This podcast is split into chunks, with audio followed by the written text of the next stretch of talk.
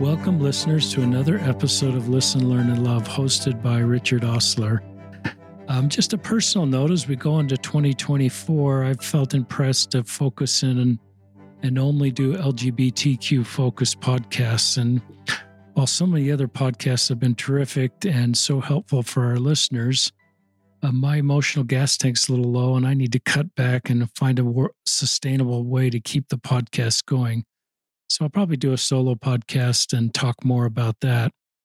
Um, but this is the kind of podcast we're doing right now that I'm so glad we're doing, but it probably won't be the kind of podcast I'll be able to do in 2024. So I'm so glad that Jessy Markowitz um, emailed me and we get to get her story um, in the podcast series.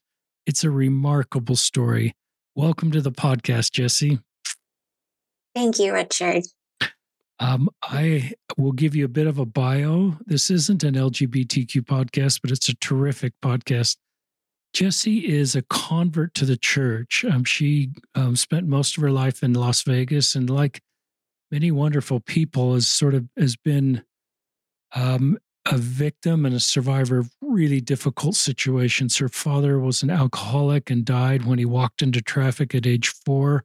Her brother, who was a really helpful um, supporter in her life died of suicide on Valentine's Day in February um, of 2017.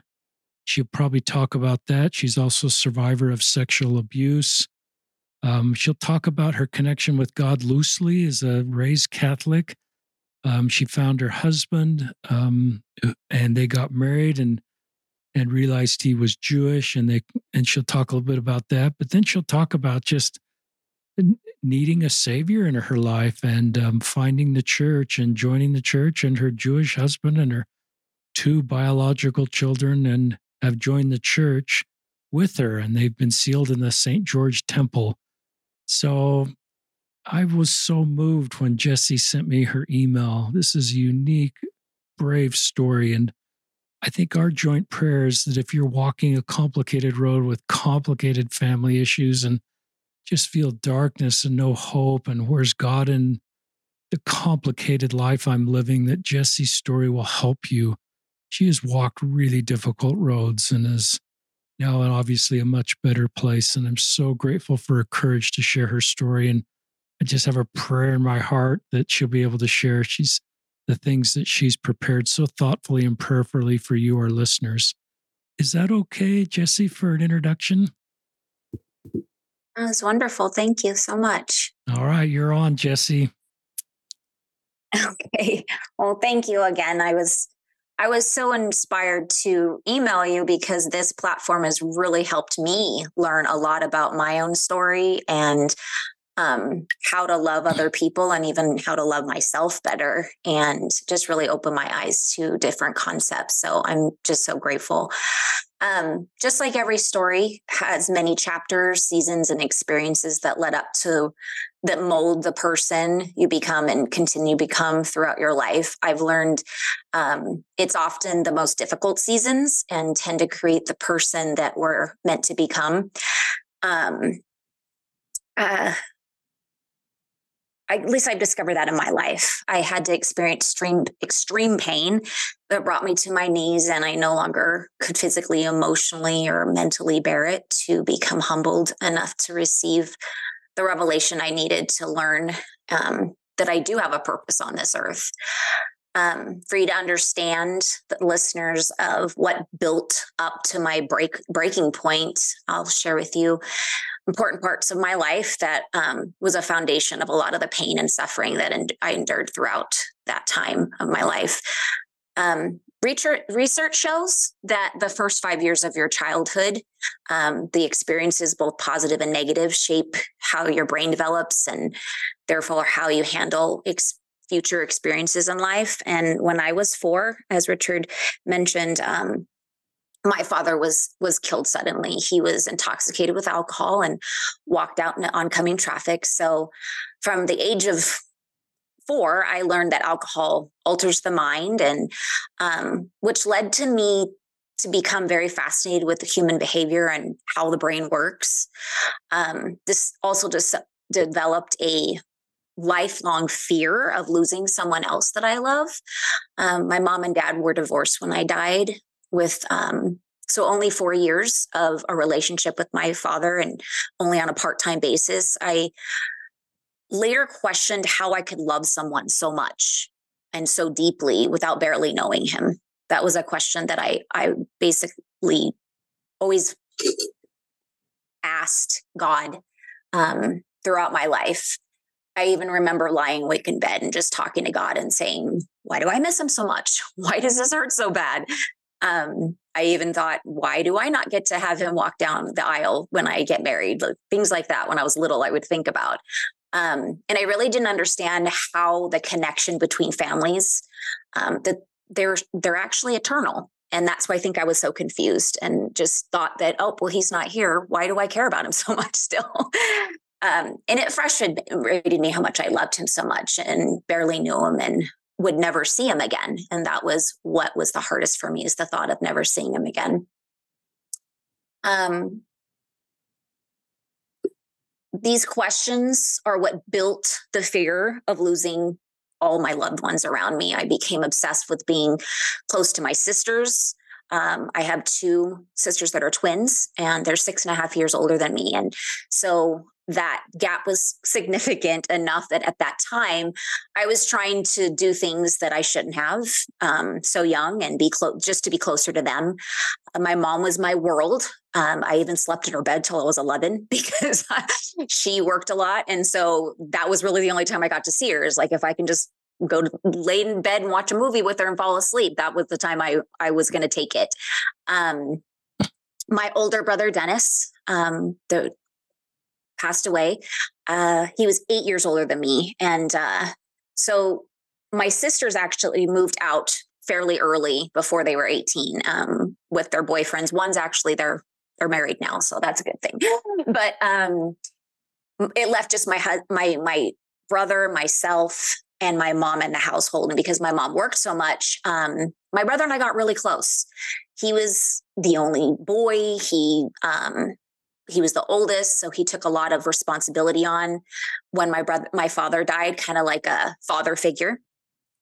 And uh he so him and i kind of connected because i was a baby i was the only one left in the house besides him and we, it was just kind of us and so we really connected in different ways.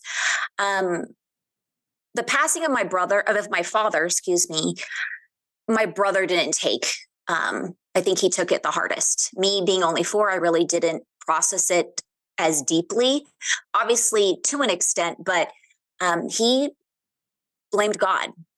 Um, we were raised in a Catholic family, not active, but um, enough to know God. And um, I never really got to know Jesus um, because we just never really practiced. So I just all I knew is the guy hanging on the cross up there, and I it kind of creeped me out, and so I never really knew what that was about. Um, but for some reason, I did have a connection with Heavenly Father, and that's what got me through a lot of the things that I went through in my life. Um, and it comforted me just you know to know that somebody was there to listen. I guess.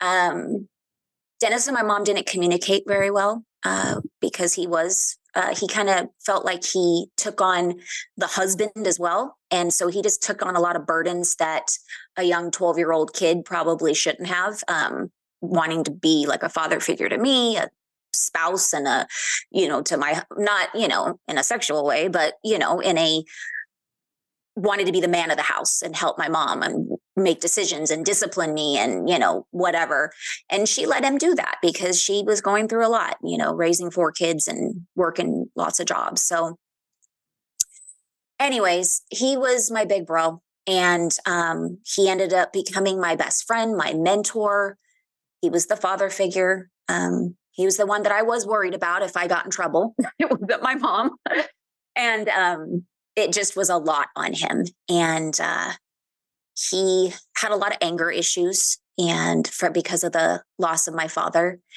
And so he got a lot of trouble in high school. And um, just like every high school boy that are going through troubles, he dove into friends and sports and things like that. But um, he didn't really have a, an outlet to talk about his his feelings, and so um, I seemed to be the only one that he could talk to.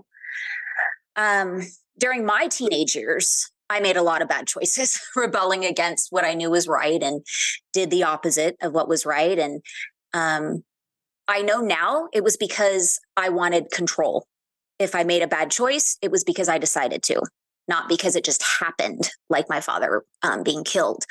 I took advantage of that agency and started dating too early, becoming sexually active extremely too early.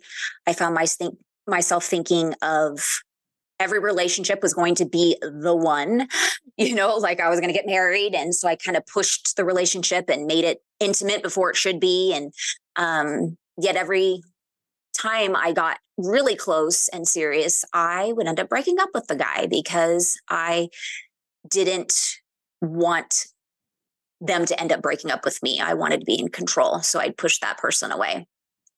Um, so I'd separate myself. These are all things I didn't realize that I was doing until recently.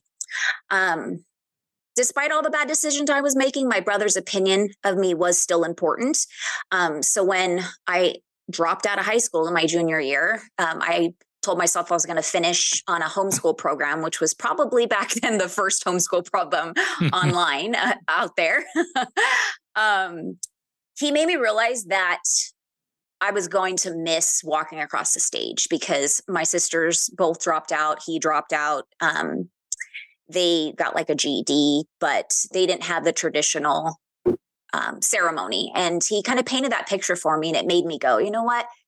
I do want that, and it seems like he wants that for me. So I wanna, I want to achieve that, and I did. Um, I still remember him calling out my name in the audience, and I was walking out um, on stage, and that feeling that he was proud of me, I'll never forget.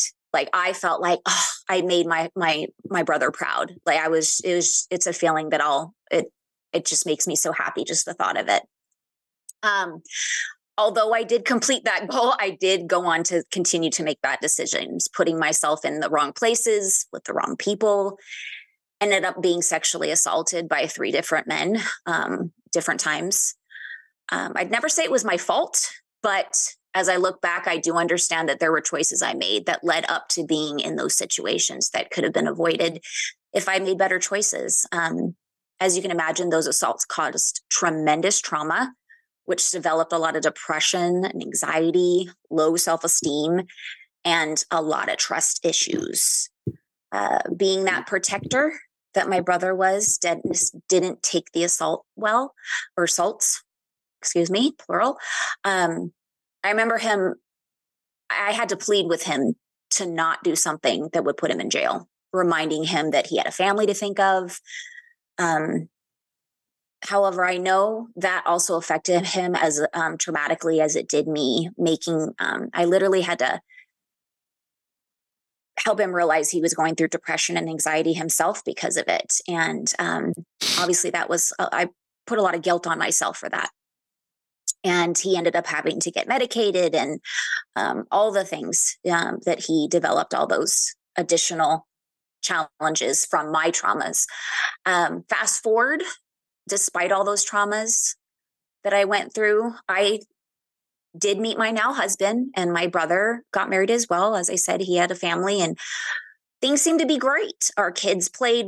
Um, we had Christmas at each other's houses, all the wonderful memories that families make. Um, it was it was awesome. My brother and my husband got along. They're actually the same age, um, and so they had a lot in common.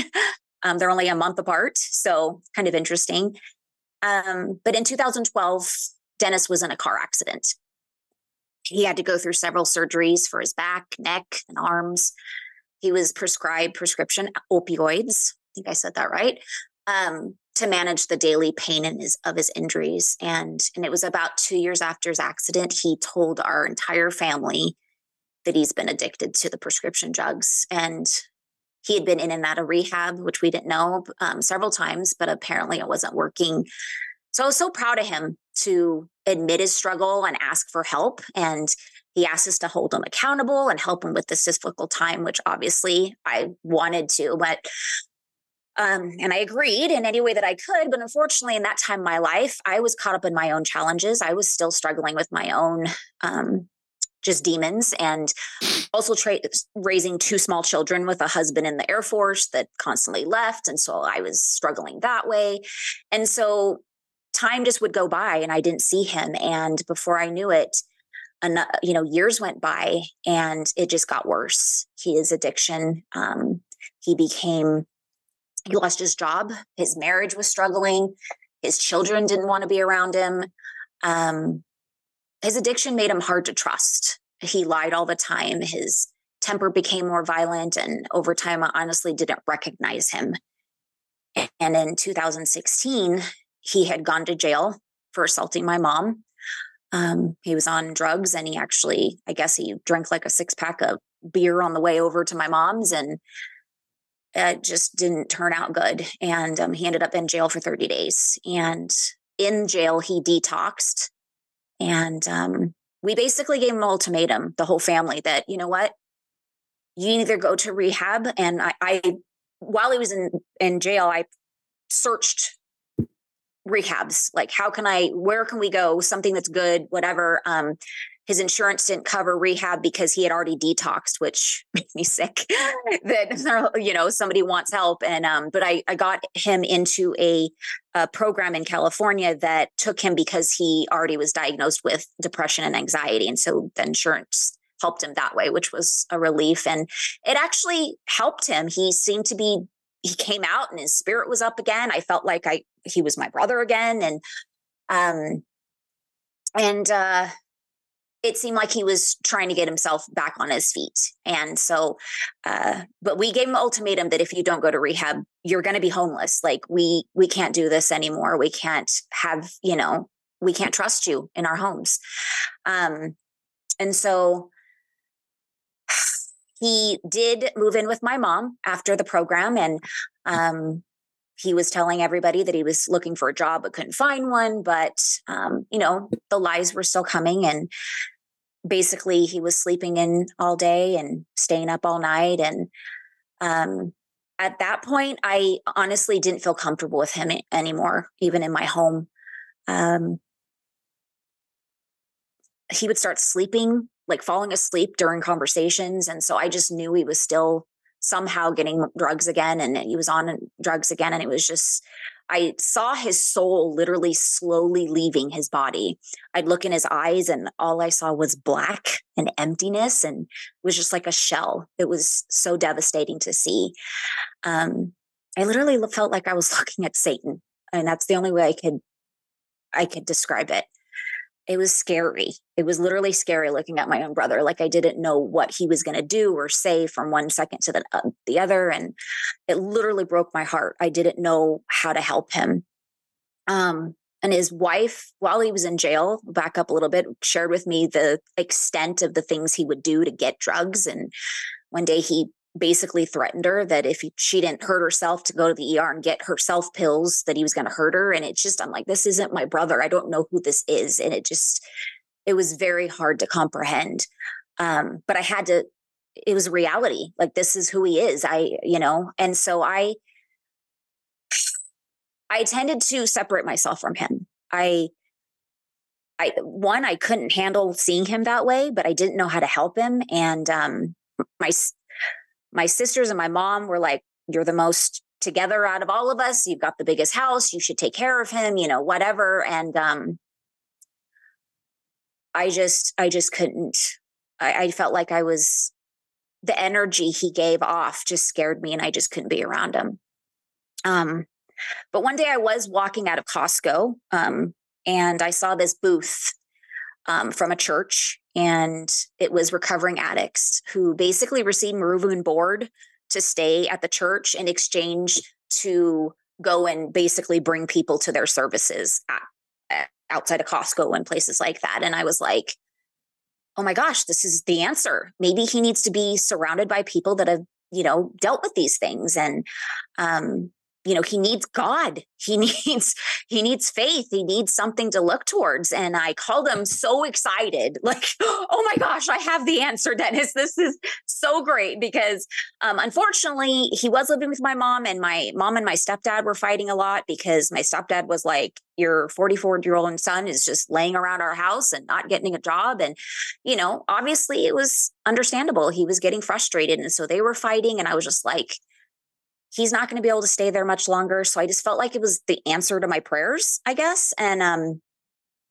when I called him, I didn't get the response that I was looking for. Um, he just said, I don't need God, Jessica. I'm, go- I'm not going to go live in a church with a bunch of druggies. And that's when I realized he really didn't know he had a, a problem. Like he was that gone. Um, the anger in his voice, the defensiveness, like I was crazy. It just broke my heart. And um, I started asking, well, what are you trying to do to get a job? And he, the truth came out. He said, I, I have too much experience to go looking for a job, and nobody's going to hire me but McDonald's, and I'm not going to go backwards in life. And it just basically told me that he wasn't looking and he's not gonna. Um, and so I was just so disappointed. And I snapped and I said the most horrible thing to him. Um, don't ever talk to me again. You're dead. And I hung up on him. I don't know how and why those words came out of my mouth, but I guess it was how I was feeling. I felt like he just, he was gone. It wasn't him. He was, he was I, I, hate to say that anybody's that far gone that there, nobody is saved can be saved because I know that that is so true. But he didn't even want to turn to God, and that just broke my heart.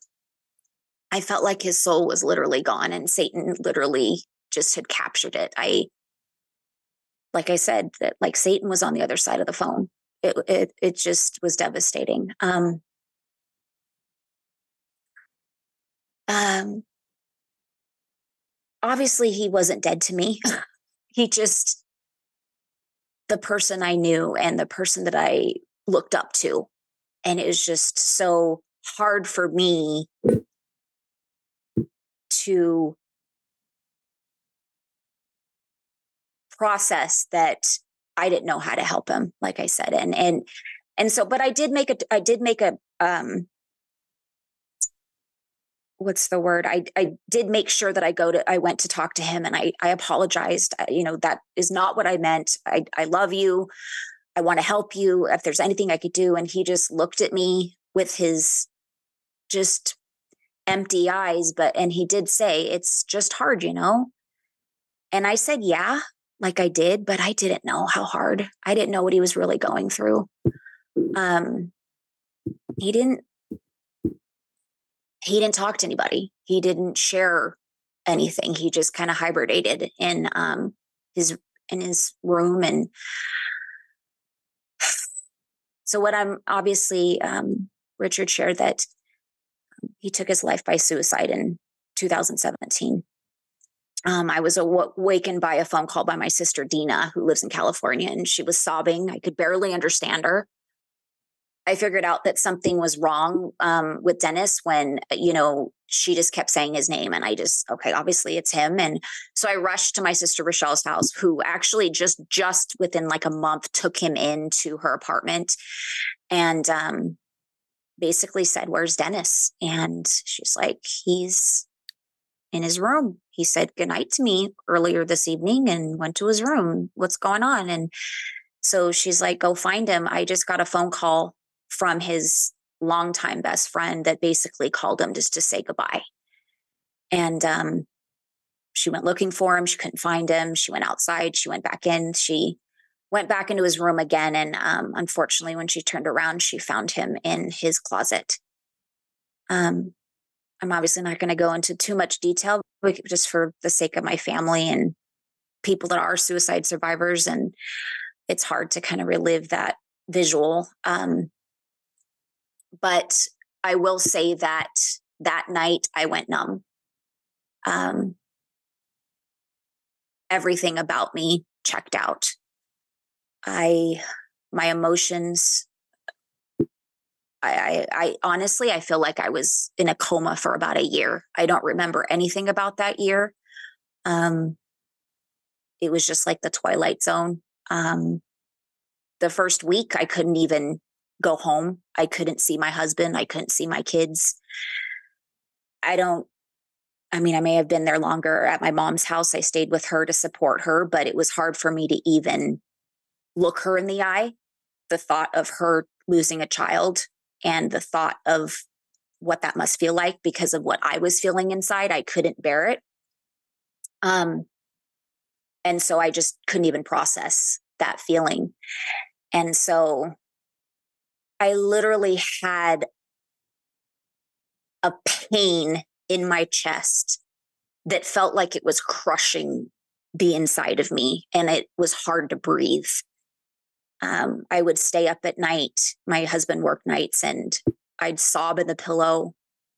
I'd scream in the pillow so my kids couldn't hear me just to let out, trying to get rid of this physical pain that you know they say about a broken heart like when people are devastated something happens you know they died of a broken heart or whatever but i literally felt it physically every day and it was literally hard to breathe and um i just checked out. I drive my kids to school and go home and go to sleep all day long and that my husband didn't know that I didn't sleep at night because he wasn't there. And um, suddenly the pain was just surfacing all the traumas of my life, all the insecurities, all the sins that I in the past, um, all my fears, my entire life that I had. Um, I started obsessing with watching TVs that had dark and evil content like murderers. And I was just falling deep and deeper and deeper into a dark hole. And um, I found myself so vulnerable to Satan that I literally started drinking to mask the pain. Um, I, I was drinking like a six pack of wine coolers every night and thinking that that was okay, that that was normal. I literally remember thinking in my brain, like everybody else drinks. I guess this is why, because I never did because it scared me with my father dying my whole life. But I was like, oh, yeah, this makes things better. I get it, you know? Um, it didn't take away the pain by any means. Um, but I realized I was doing what killed my father and trying to mask pain like my brother did. Um, but I didn't realize it until it was about a year. It was May of 2018, and my eight year old daughter came up to me and said, "Mommy, do you do you want a wine cooler?" Because she was so used to me having a wine cooler at night, and that just broke my heart. Um, and I was like, "Wow, I'm an alcoholic like my dad." Something that I never in my I told myself my whole life that I'd never touch alcohol because of that. Um, that night was the hardest night. I spent hours again screaming, sobbing that my body literally gave out. I couldn't speak, I couldn't move. Um, when I finally got the energy, I walked to the middle of my room, which was pitch black, and dropped to my knees. I literally can still feel the pain in my knees because my body dropped so hard. It just went limp. Um, the next thought went through my head was there's a gun in my husband's nightstand. I can just end this pain now. Um, no more pain, no more burden to my family, and let them just move on. Um, then I felt a, just a little glimpse of love that I still had for my family that I hadn't been able to feel for so long. And I thought, I can't do this to them. Then I turned my hands up to the ceiling and looked up and said, God, I need you. I can't do this anymore without you. And immediately I heard a whisper in my right of my ear, You need my son. And without skipping a beat, I accepted and I knew exactly what that meant. And that was the answer. And as I accepted, this wave of warmth went through my body and lifted that heart wrenching pain from my chest that was suffocating me for over a year. And it was literally just gone. Like somebody just lifted a house off my chest. And I, I felt so light and relieved and from not being in pain that I literally just fell into a deep, deep sleep for until the next morning, just fell to the ground. Um, didn't even get up to go to bed or nothing, just woke up in the next morning. And the first thought was, I need to know who Jesus is. I need to know who this guy really is and what he did and how he was able to help me because I know it's him that took this pain from me. Um, as I woke that morning, um, the world looked different to me. What mattered before my brother died no longer did. What mattered um, now or didn't did matter before um, or didn't matter suddenly did you know everything was just different and i felt like a child learning to walk again basically like how do i process the world now like i don't under i don't know what to do um I literally thought before my brother died, I was on top of the world. I thought I had was at the best point of my life, that I had a purpose, that I was helping people and doing great things and achieving great things, and that I had such a meaningful life. But then suddenly all those things didn't matter anymore. Um, I knew I needed to learn of and follow and know Jesus to know what the true purpose was to continue this life here on this earth. I knew that that was the answer. I just didn't know how and why. And, um, and I also needed, I knew I needed to honor my brother's life because he, he literally saved me. His, when he took his life and I went through what I did, yes, it was the hardest part of my life, but it's like I, the life that I had before died, and I was able to re- be, be reborn again. People say it is like a, they laugh when they say born again Christians or whatever, but I remember the feeling of coming out of the baptism, out of the water of the of, of baptism, and feeling the weight of the world lifting off me that I had been carrying my whole life that I didn't know like I said, I thought I was happy. I thought that um, that I knew God even, um, but it, I, I had no clue. And so, so um, like I, I wanted to back up that I shared with you guys earlier that when my brother told me he didn't need God, that broke my heart. Um, I, I, it almost offended me that he denied him, but when I I realized that I stopped learning about God when my my father died and and then I never seeked him when my brother died. So I did what my brother did is I denied um, my heavenly father's help. And I never knew of Christ because I denied him as as my savior when I converted to Judaism when I met my husband. He was Jewish, and um, I had explored different uh, religions throughout my years, and nothing really seemed right. Something always seemed kind of corrupt, and um, the thought that the Messiah had still not come to save the world made kind of sense to me after being sexually assaulted and people were still committing tre- treacherous sins. It just kind of made me, it was like a coping mechanism for me to say, well, um, okay, that makes sense because, you know, he didn't take sins away because people are still sinning. That was kind of the process that went in my brain. And so I didn't have an opportunity to truly know what the atonement of Jesus Christ represented, um, nor how to exercise it in my life until uh, I, I began to seek him. And this is why my my brother and I suffered so much is because we didn't have a savior in our life to lift that um, the weight of the world and carry those burdens with us that because my story isn't unlike other people's. So many people i i listen to they've they've had i can't imagine going through what they went through. And um but with the savior we really can endure everything it doesn't make it easier, but endurable. And um, before I knew how the atonement of Jesus Christ could heal me, I felt like I was being punished for the mistakes and the sins that I committed in the past. Um, which I know, and I know now, I believe was how Satan was able to get such tight hold on me. Um, my brother and I both struggled with fear, um, trauma, guilt, um, and then that emotional and mental, physical pain just was easy access to just separate us from God and bring us into that darkness. And um, I honestly believe that that small relationship that I had still with God that kept me from going to that next step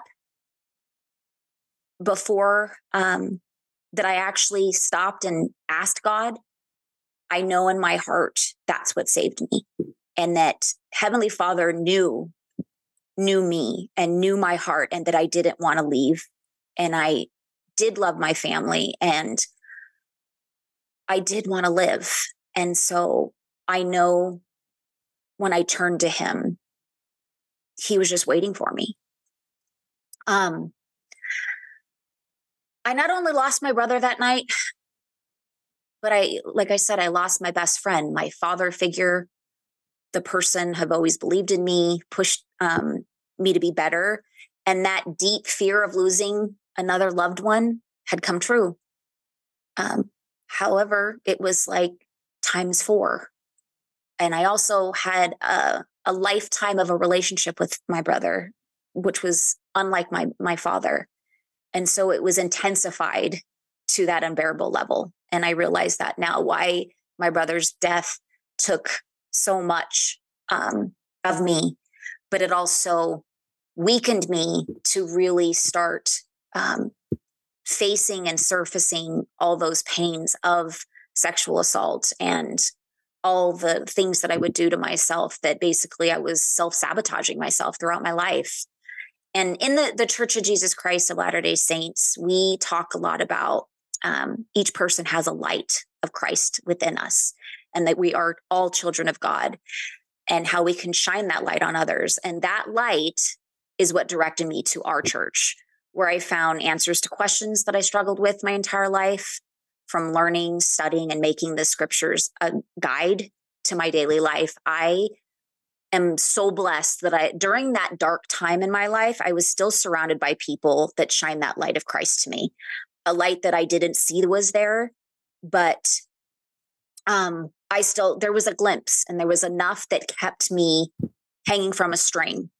And those people were members of the church that um, I worked with. And so when I woke up that day, I knew exactly who to call. I didn't wonder, okay, what next? I said, oh, I'm I'm calling my friend Becca because she knows Christ. Like, I, I mean, that's all she talked about. You know, she thanked Christ for everything that she did. And whenever I would come to her as a mentor in business and ask for opinion, um, advice, she'd say, Did you pray about it? And I'd get so upset, like, Tell me the answer. And she's like, You need to pray about it. And I, I, I, I admired her and I respected her. So I did it. And she helped me keep that little connection with God, um, which I'm so grateful for. So I just want to make sure that all of us know that there's a light in us that we may not see sometimes, but you you can change somebody's life just by the smile, by testifying of Christ, of testifying of your he- heavenly Father, and um, I shared that I was ma- I've been married for 17 and a half years.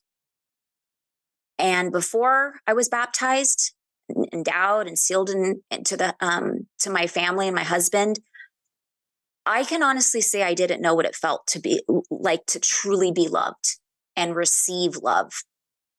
I always felt like it was under conditions, and that's uh, like I said, that fear somebody was going to leave me.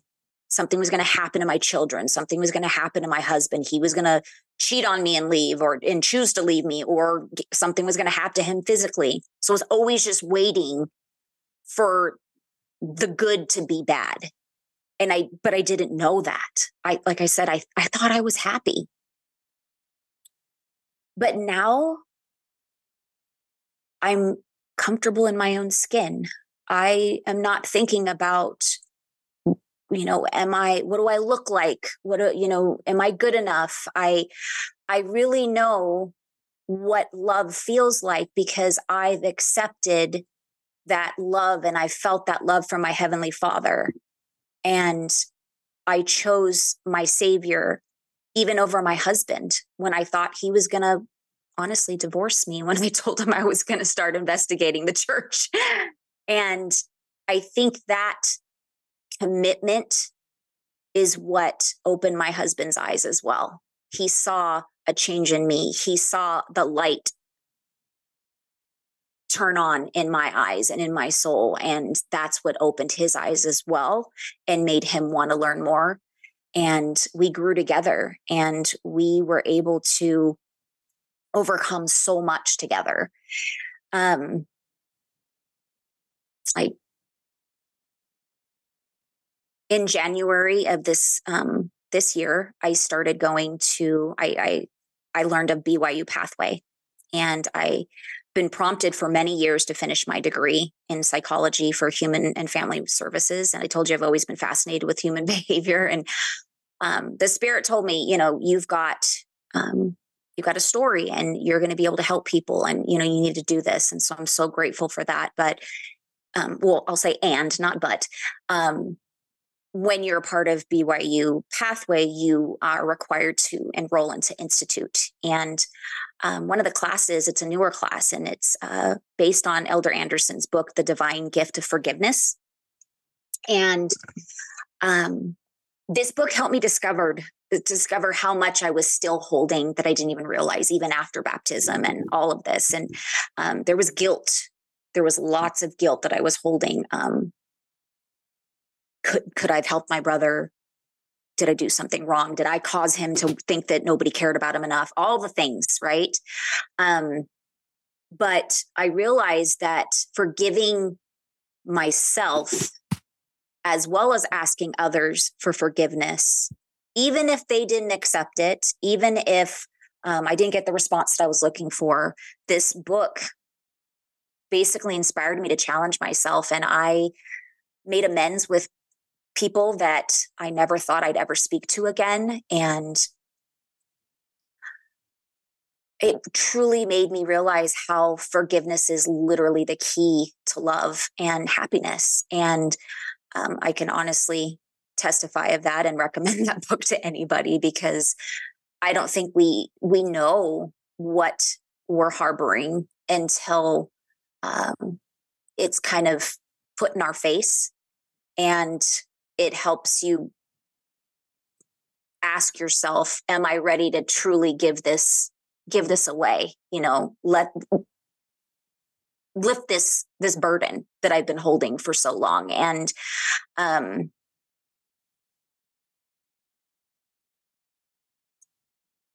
because of temple work,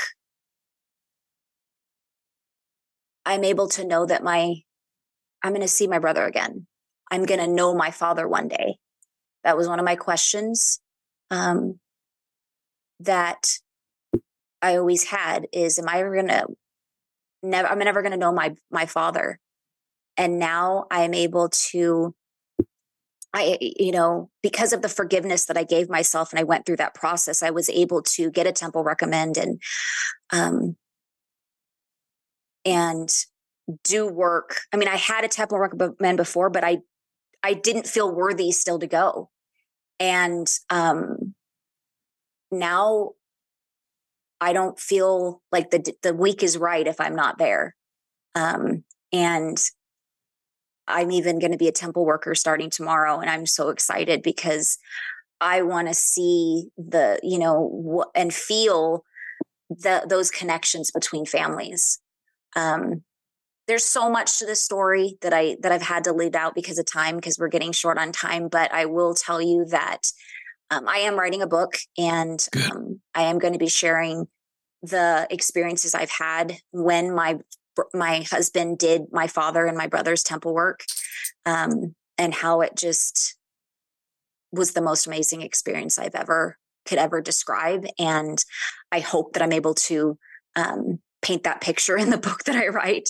Um, a mentor to me once told me that uh, it was actually the day of my baptism that our family on the other side of the veil can teach us better than they could when they were here on earth. And I remember gasping with astonishment because I just knew immediately that was true. Because as I, like I said, when I came out of the waters of the baptism, I suddenly felt so close to my Heavenly Father, which also made me feel the same closest to my Father that was here on earth that I didn't have time to really have um, that relationship built. I automatically felt it.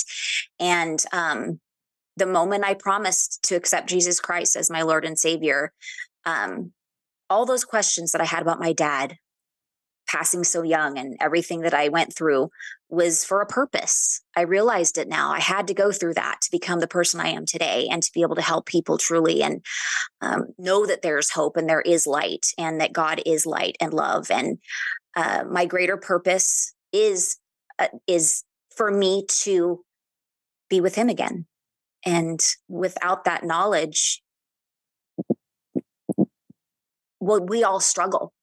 And without remembering that and making that our focus um, president russell m. Nelson our living prophet he in general conference in october talked about thinking celestial and that was so profound to me because i realized whenever i do struggle i remind myself that this is just a glimpse this is we have our whole eternity ahead. And so this is just a temporary struggle, and we will get through this as long as we're thinking uh, celestial and that um, our goal is to return to our Heavenly Father. Um, and I say these things in the name of Jesus Christ. Amen. Amen. Jessy, this is just a remarkable story. I've heard hundreds of stories, and this is one of the most unique, remarkable stories. And thank you for sharing it. It brings honor to everybody you've shared and talked about on the podcast. um, tell us your dad's name. Dennis. it's your dad and your My brother. brother was a junior. and tell us your husband's name. Mitch. Mitch. Um, I just like to th- visualize names sometimes, but yeah. um, I just love how much Dennis helped you in your life. Dennis, your brother, and and your dad, who's gone. They're both gone, and um, I hope people got that at the end of the podcast that your husband Mitch did the temple work. Yes. For your dad and your brother. And one of the a little detail I'll share is that um, he actually did it on Valentine's Day, two years from his death, and it was the week before the world shut down and all the temples closed. Wow! And we were able to go into the temple and get his work done. So it was I, I it was definitely divine right order. um, this is just an amazing family love story, and um, uh, you know, earlier in the podcast, before you told me that they had told our listeners that Dennis and your dad had had their temple work done, you had found you were finding Christ and the warmth that felt and the world looked different. I'm sure you feel this way that you're.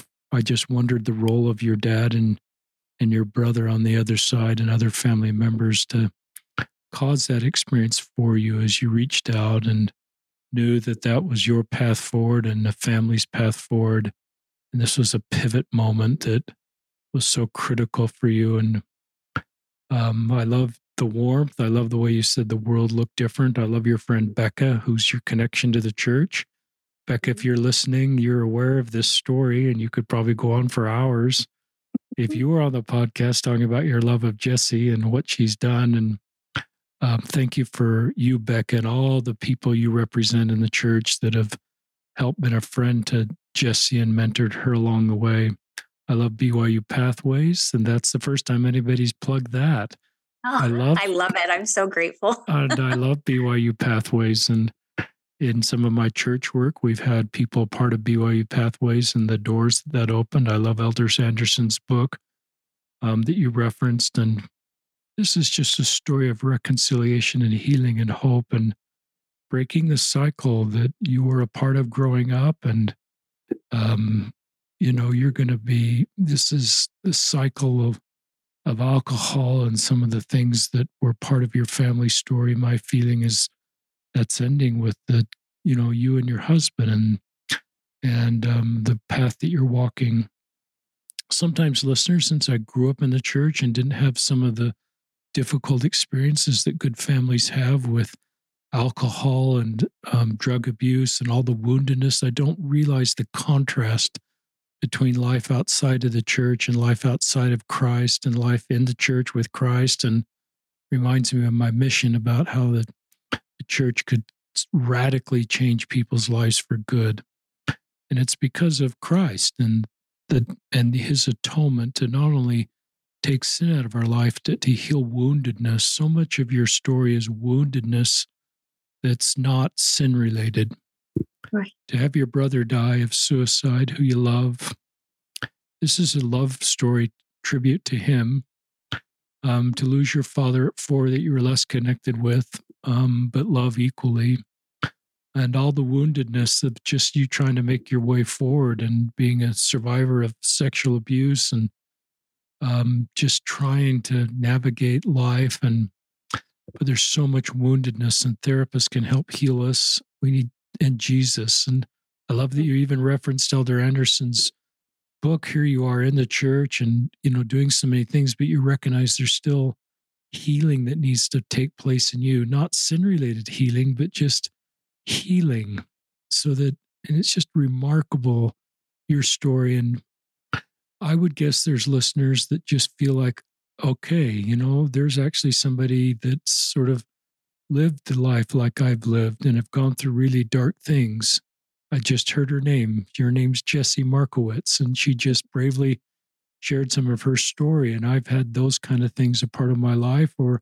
that is my life. I'm working to solve drug addiction or alcoholism and um, maybe following the suggestions of Jessy, turning to the Savior and realizing the bottom of the iceberg isn't a bad person like your brother Dennis, but it's somebody that's learned to cope um, and then get ultimately addicted to um, drugs. And that cost him his life. Um, one of the things that you know listeners i've shared this a couple times when i gave a blessing to a ysa who's a military veteran and knew that innocent people had died in his in his service and was pretty torn up about that um, the words of the blessing came to my mind that were not my words i, I said no one's eternal possibilities have changed because of what happened in afghanistan and that to me is the 40,000. That's the highest level of the plan of salvation God's ever taken me to. I'm calling it the 40,000 foot level. They're probably higher, you know, where your dad and your brother are on the other side of the veil. They have a, even a bigger perspective. But I think if your dad and your brother, and yes, their mortal possibilities changed. Um, obviously, they didn't live the things they probably hoped to live in mortality, but um, we understand as Latter day Saints, because of the plan of salvation, that their eternal possibilities have not. And the temple work that you've done, and all the people's temple work you're doing on both sides of your family, um, keep the doors open for their eternal possibilities. And this mortal experience is a short period of time, um, but it and it can be really painful and wounding, but it doesn't need to change eternal possibilities. And so my guess is they've taken the learning and the lessons and and um, are so proud of you for opening the temple doors for them and just to make their eternal possibilities possible. Um, and I just sort of think of this wonderful reunion that'll happen a long time from now because you're in your 40s um, with your dad, your brother, and others and be able to talk about mortal experiences you all shared together and further healing that will occur in those first person conversations. And they're so proud of you, Jessy. I just, I, I think of Dennis as you talked about him in such loving, kind. He saved you as a teenager growing up. And even though he, you know, worked through his own difficult things because of a car accident and opiate addiction, you know, you're saving him um, with your love and your temple work and joining the church. And this is just a beautiful family love story that um, is a practical application of the plan of salvation and, and the Savior's atonement. I love that you're writing a book. I love that this podcast might make it possible for more people to reach out to you. We'll put your contact information in the show notes, listeners. So um, I think your your story needs to be heard far and wide within our church and beyond. Um, I'm sure many people have heard it, but I hope that more people hear it. It's just an mm. incredible story. Um, those are some of my thoughts. Do you have any more thoughts you want to share? Oh gosh, I just, uh, I will just share one more thought you said about um, when I was nine years old. My uncle, who was my my father's brother asked me if I ever saw my father's grave. And um, I hadn't. I hadn't visited because I was so little. So he took me, it was on Easter Sunday. And on the way home, he looked at me and he said, You have a story and you're going to tell it one day. You're going to write a book. I'll remember it like it was yesterday. And I didn't understand what it meant. I mean, I was nine at the time. so I was like, okay. But it never left me. And I never understood it until now. And obviously, it hurts to think that I now know what that story is to write, um, what it entails. But I know that, and I hope and I pray that it will help somebody and inspire people. Um, it is, and it will. Um, all listeners, I don't want to end. And I kind of started this podcast saying we're not going to do podcasts like this. And it's such a complex um, thing for me because this story is so powerful and so important. And I'm so glad that it's this platform exists that brave people can you like you can share their stories. So I'll continue to pray about how to manage the podcast going forward and try to be flexible enough so that stories like Jessy's Markowitz you know, when I'm aware of them, that they can be on the podcast because um, this is what makes the podcast work is brave people like Jessy and all of you listeners. And I just feel like I'm providing a platform here. Um, just it's an honor to provide this platform. Thank um, you so much. So, you know, you just, you, I wish people could see you, Jessy. you know, just full of light and goodness and hope. And um, it's just remarkable, you know, the life you're living. And you're careful not to say you're perfect. You're careful not to say, you know, but if you, if your younger self could see you right now, um, in those dark days, you know, after your brother died, and I don't know if your younger self could believe it and you're starting to be a temple worker tomorrow. yeah. and you're, you know, you've been to the salt to the St. George Temple and been sealed as a family, and it's just a beautiful story, and it it helps create vision for what's possible for all of us listeners. If we feel like the atonement doesn't apply to us, our situation is so dark and hopeless that there's no hope. You know, I even if your story doesn't feel exactly like Jessy's, the principles apply um, the atonement, Christ has already paid the price. When Jessy reaches out to him for healing, either sin related or just the pain of mortality, Christ has already paid the price. We're not adding to his burden. It's not like a therapist where if we unload that we're worried is can our therapist handle this or our friend handle this it's different with the atonement of christ he has paid the price he loves to heal us we have to do what Jessy is doing is reach out, sort of see the woundedness in ourselves and and ask for healing. And so we can do better in our life. And you're in a place now where you're able to be what I call the wounded healer. Henry Nouwen coined it, coined it. You know, a minister's service will not be perceived as authentic unless it comes from a heart wounded by the suffering about which he or she speaks. The great illusion of leadership is to think others can be led to the desert by someone who's never been there. My friend Jake Watts gave me that back when we started the podcast in 2018. It's just stuck with me. But you are a wounded healer, Jessy. And part of that is your willingness to be open about your own story and be brave, vulnerable. And then people know, okay, you know, she gets it. and if she has been able to use the atonement in her life in a way, then maybe I can too. And maybe um, becoming a member of church or staying in the church and the role of the temple and its ability to bind families together applies to me. So you're a remarkable, courageous woman. I want to give you a hug through the Zoom, but that Zoom doesn't allow that technology yet, listeners.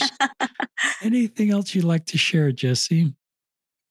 Yeah, a thought just went through my brain that when you were talking about the atonement, um, I think the hardest thing in life, at least that I've experienced, is feeling that nobody understands. And the truth is, is nobody does. Nobody can really understand every thought, feeling, emotion, physical, but Jesus does. And he understands to a level that we can't even comprehend. And it, I remember when I, when I truly grasped what he went through for us, it humbleized me. It, all that pain and suffering that I felt like I was harboring, it, I almost felt like this is nothing. Like he went through what I've went through, which I felt like I was being crushed and squeezed like a, a grape, you know, by every pore like he was. And he felt that times the world. And so it it just makes us realize, I hope, that you're not alone and it, uh, it, you want your spouse to understand you want your you know the closest people and they try to understand to the best they can but they don't they'll never understand completely, but Jesus does. And that gives us the strength through whatever we're going through. And I just want to encourage listeners that no matter what you're going through, he feels it, he hears it, he everything that you are experiencing in your mind, body, and soul, he knows exactly what you're going through and he is enduring it with you. And if you let him, he will take that yoke and help lift that burden so you can endure and you can get through this time because there is a light and that light is him and our heavenly father. But we have to submit to that reality. I think the hardest thing that um, we go through is trying to do what they do and what Christ was put on this earth to do. We try to be the, our own savior. We try to be other people's savior, and it's absolutely impossible. and I, honestly, now that I know that, I look back and say, why did I ever try to to take on those things? Like, because it feels so freeing. Like the word freeing is the only way I could explain it. Just like when they talk about change being lifted off your body and and the you feel light as a feather, that's what Christ does. So please lean into him because his arms are always open for you. It's just so powerful. Thank you, Jessy. Um, if your husband Mitch is listening, you know, thank you, Mitch. You had the courage to. You're you're Jewish. Your wife's um, investigating a Christian religion um, you had the courage to sort of navigate this and be willing to um, investigate the same religion and then join the same church. And I just, this thought that you did the temple work for Jessy's dad, Jessy's brother, and the conversations you're going to have in the next life about that just is so moving to me. And this is just a beautiful family love story and helps all of us. So, Jessy Markowitz, thank you for being on the podcast. Thank you for being you and your courage to share your story. And I'm just deeply moved. And this is Richard Ostler, your host, signing off on another episode of Listen, Learn, and Love.